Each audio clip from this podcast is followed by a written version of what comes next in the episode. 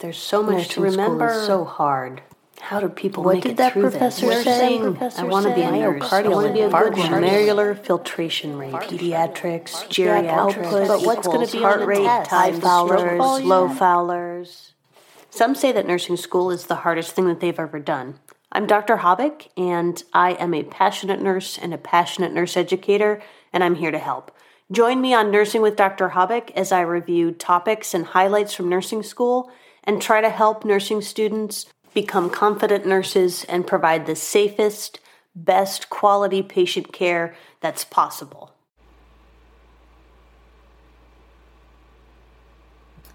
Hey, and welcome to Nursing with Dr. Habeck. Today I'm thinking about neurosensory.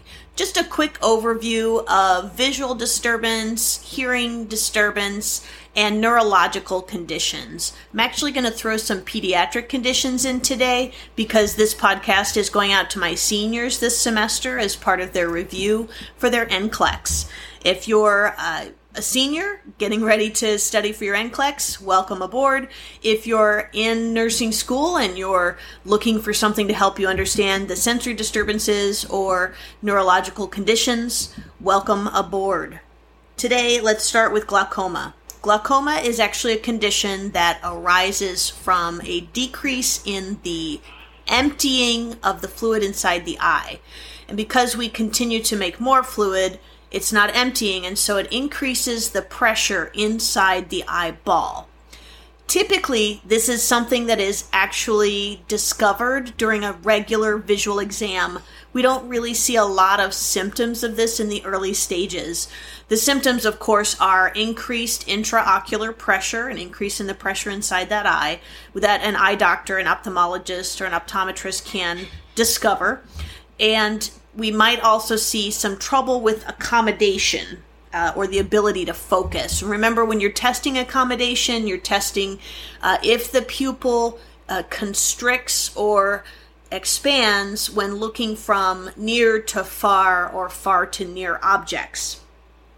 Those are the early symptoms. The late symptoms, if it hasn't been discovered early on, later we might see a loss of peripheral vision, which is one of the classic uh, things that you should associate with glaucoma. The vision loss is in the periphery of the vision. They might see halos around the lights. Now, that doesn't mean if you see halos around lights that you have glaucoma. You might have astigmatism like I do. Um, so, or you're wearing glasses halos around the lights combined with increased intra- intraocular pressure are the things that we're thinking about here. So, loss of peripheral vision, halos around lights, and then we might have decreased visual acuity that is not correctable. So, the patient has glasses, they're not working anymore, they get new glasses, those aren't working anymore. They're going to have this visual disturbance that they just can't correct. And finally, of course, when we increase the pressure in there, we might start to have eye pain, we might have headaches, and that can actually get so bad that they have nausea and vomiting. So, have some of those secondary symptoms of pain. Now, glaucoma is actually the second leading cause of blindness in people over the age of 80. So, keep in mind, glaucoma is treatable, it is not uh, curable. And also, we we can treat it but we can't reverse any damage that's already been done. So if the patient has gotten to the point where they have this visual acuity problem or they've lost peripheral vision we can't get that back. We can keep it from getting worse. How do we do that? We do that with eye drops. Pilocarpine. Pilocarpine p as in paul i l o c a r p i n e is one of the very common eye drops that we might give to this patient. And what this does is it actually causes the pupil to constrict. And in that constriction, that muscle movement opens that drain for that aqueous humor and so decreases the pressure inside the eye. And as long as we can keep that pressure down, we can minimize the damage or stop it from getting worse. So, pilocarpine is pretty common medication. Make sure that if you're giving your patient pilocarpine, one, you're using good administration for eye drops uh, techniques. And that would be, of course, clean your hands, sanitizer, hand washing, put on gloves. You're going to gently pull down the lower lid and that drop will go in that inner canthus pocket. Uh, after that, have the patient press gently on the corner of their eye near their nose to keep the medication in the eye and from going into the uh, into that drain and having some systemic effects.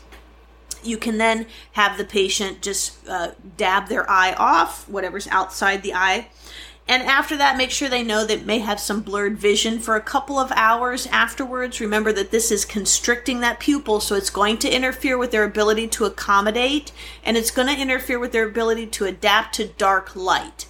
Uh, so, dark light requires a wide pupil, and since we've had medication that's going to keep it constricted, they're going to have some trouble with that. So, those are things you want to make sure that you educate your patient on. We also want to make sure that we are aware of uh, diagnostic testing. So, the diagnostic testing we might see is a tonometer that's going to measure that intraocular pressure. Uh, we might see um, an electric tonometer, which is actually used to detect drainage of that aqueous humor, and a gonio- gonioscopy. Hopefully, I said that right. that uh, will allow direct visualization of the lens. Risk factors for this condition, of course, is a family history of glaucoma, a family history of diabetes, history of previous ocular problems, and then some medications can actually cause glaucoma as a side effect. Those are things like antihistamines or anticholinergics. And then we have uh, other medications that can interact and cause glaucoma. Other things that you can do as the nurse, you want to think about making sure if your patient is low vision, that you always announce yourself when you come in the room. You want to make sure that when your patient first is on your unit or you're taking care of them, if, if you're in a new environment to the patient, that you orient them to the room. Show them how to use the call light. Uh, walk them around if they're able and it's appropriate to show them where the chair is, where the uh, closet is, where the bed is, where the bathroom is, so that they know where everything is. Uh, depending on their vision, you may want to describe their plate to them. So when you take the tray in, tell them using a clock face where everything is and what it is. When you're giving them medications, make sure that you tell them how many pills you're giving them so they know how, that they've gotten them all. Make sure that you give them a half a glass of water uh, to help avoid spills. And we want to make sure that we talk to our patient about avoiding anything that can increase intraocular pressure. So, things that can increase intraocular pressure are the same things that increase intra-abdominal pressure. Uh, any kind of emotional upset, uh, exertion, so pushing, heavy lifting, like shoveling, those kinds of things. Coughing a lot, excessive sneezing, can actually increase intraocular pressure. So your, if your patient gets a respiratory infection, they're going to want to see their provider.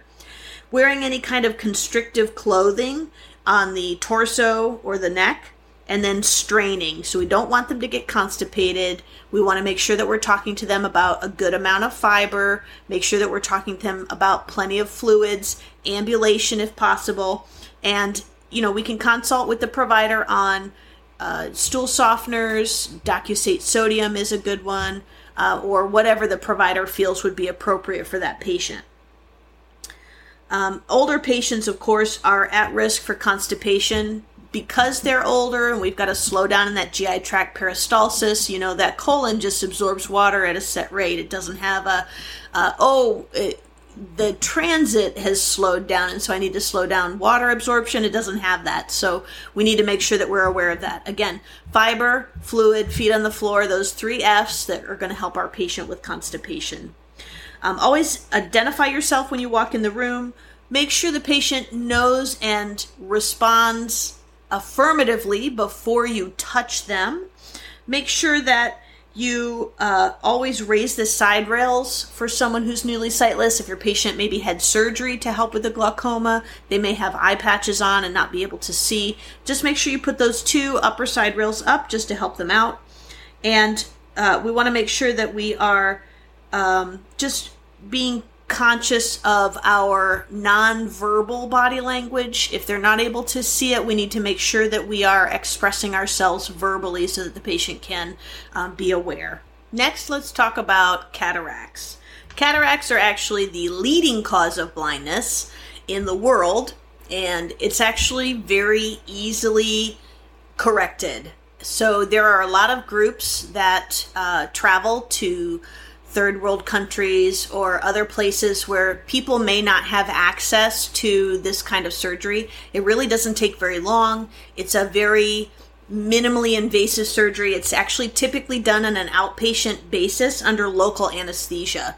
And so I'm I'm happy to know that there are doctors who are willing to go and help people with this surgery. In fact, if you Google an organization called SEE International, like S E E, uh, they have a fantastic film called Second Sight about the organization. They are actually in 45 different countries, helping so many people with cataracts be able to see again. It's a very touching film, and I think it really helps you understand the impact that this has on people's lives and the fact that it's so easily fixed. During the film uh, the doctor performing the surgery the facility actually loses power and he continues so he can continue even though they lose power. So I think that's really helps you to understand that this is really a very minimal surgery and it makes such a huge impact on people's lives. I really hope that you'll take time to watch the film. It's available on YouTube. Cataracts are the leading cause of blindness around the world. Aging is actually the cause for 95% of, of cataracts. Senile cataracts is what they're called. There's also cataracts that can be caused by systemic conditions like diabetes. Uh, toxic substances can cause cataracts. They may be congenital, being born with them, and they also can be caused by trauma. So, what does this look like to the patient? It's often blurred vision. I know when we say cataracts, most people think about the cloudy lens. That's actually a pretty late sign. So patients usually will notice blurred vision versus our glaucoma, where the patient notices a decrease in peripheral vision. Cataract patient may also experience a decrease in their color perception, and photophobia is something else that they might see as well. Now, how do we treat this? They usually treat it surgically. They remove the lens, and a lot of times they use an intraocular lens implant. In my experience, they can set that lens up to help correct vision. Patient may go in with glasses, may not need glasses afterwards. Not always guaranteed. And if you're like me and you've entered the stage of presbyopia, you may still need to use reading glasses. Okay, the last vision problem that we're going to talk about is macular degeneration. Macular degeneration is one of the leading causes of blindness in those over 65. Macular degeneration comes in two different types a wet type and a dry type. The dry type is typically slower to progress, but it is progressive. The wet is usually a much more sudden onset. This, uh, the classic symptom for macular degeneration is loss of central vision. So this patient will lose the ability to focus on things right in front of them. A lot of the time they'll end up using their peripheral vision while they can. Things to know about this one, usually the doctor, the eye care provider will conduct an ophthalmoscopy to assess those gross macular changes, any opacities, hemorrhaging, that can happen. Really, the management is just on trying to slow the progression of vision loss and, of course, helping the patient maximize whatever vision they actually have left and their quality of life. We want to make sure that dietary intake of lutein and zeaxanthin are increased and that central vision loss really affects the ability to read, write, recognize safety hazards, and, of course, to drive it's going to have a big impact on that. Our patients may want to have large print books, audio books, public transportation, or rely on family for transportation around. Our management for the wet macular degeneration really is just to slow down the process and see, you know, if some of that fluid and blood that's in there affecting that macula would resorb. They might do some laser therapy to seal those leaking vessels that will actually limit the damage. And then they also do ocular injections. So they actually do shots into the eye vascular endothelial growth factor inhibitors. Those are a couple of medications that will slow down that development of new vessels that can be a problem with wet type of macular degeneration. That's all I've got to say about the vision problems. I'll record another one here shortly about auditory and then we'll move on to neurologicals. Enjoy. I'll see you again next time on Nursing with Dr. Habeck. Hey, this is Dr. Habeck. First, I want to say thank you for listening.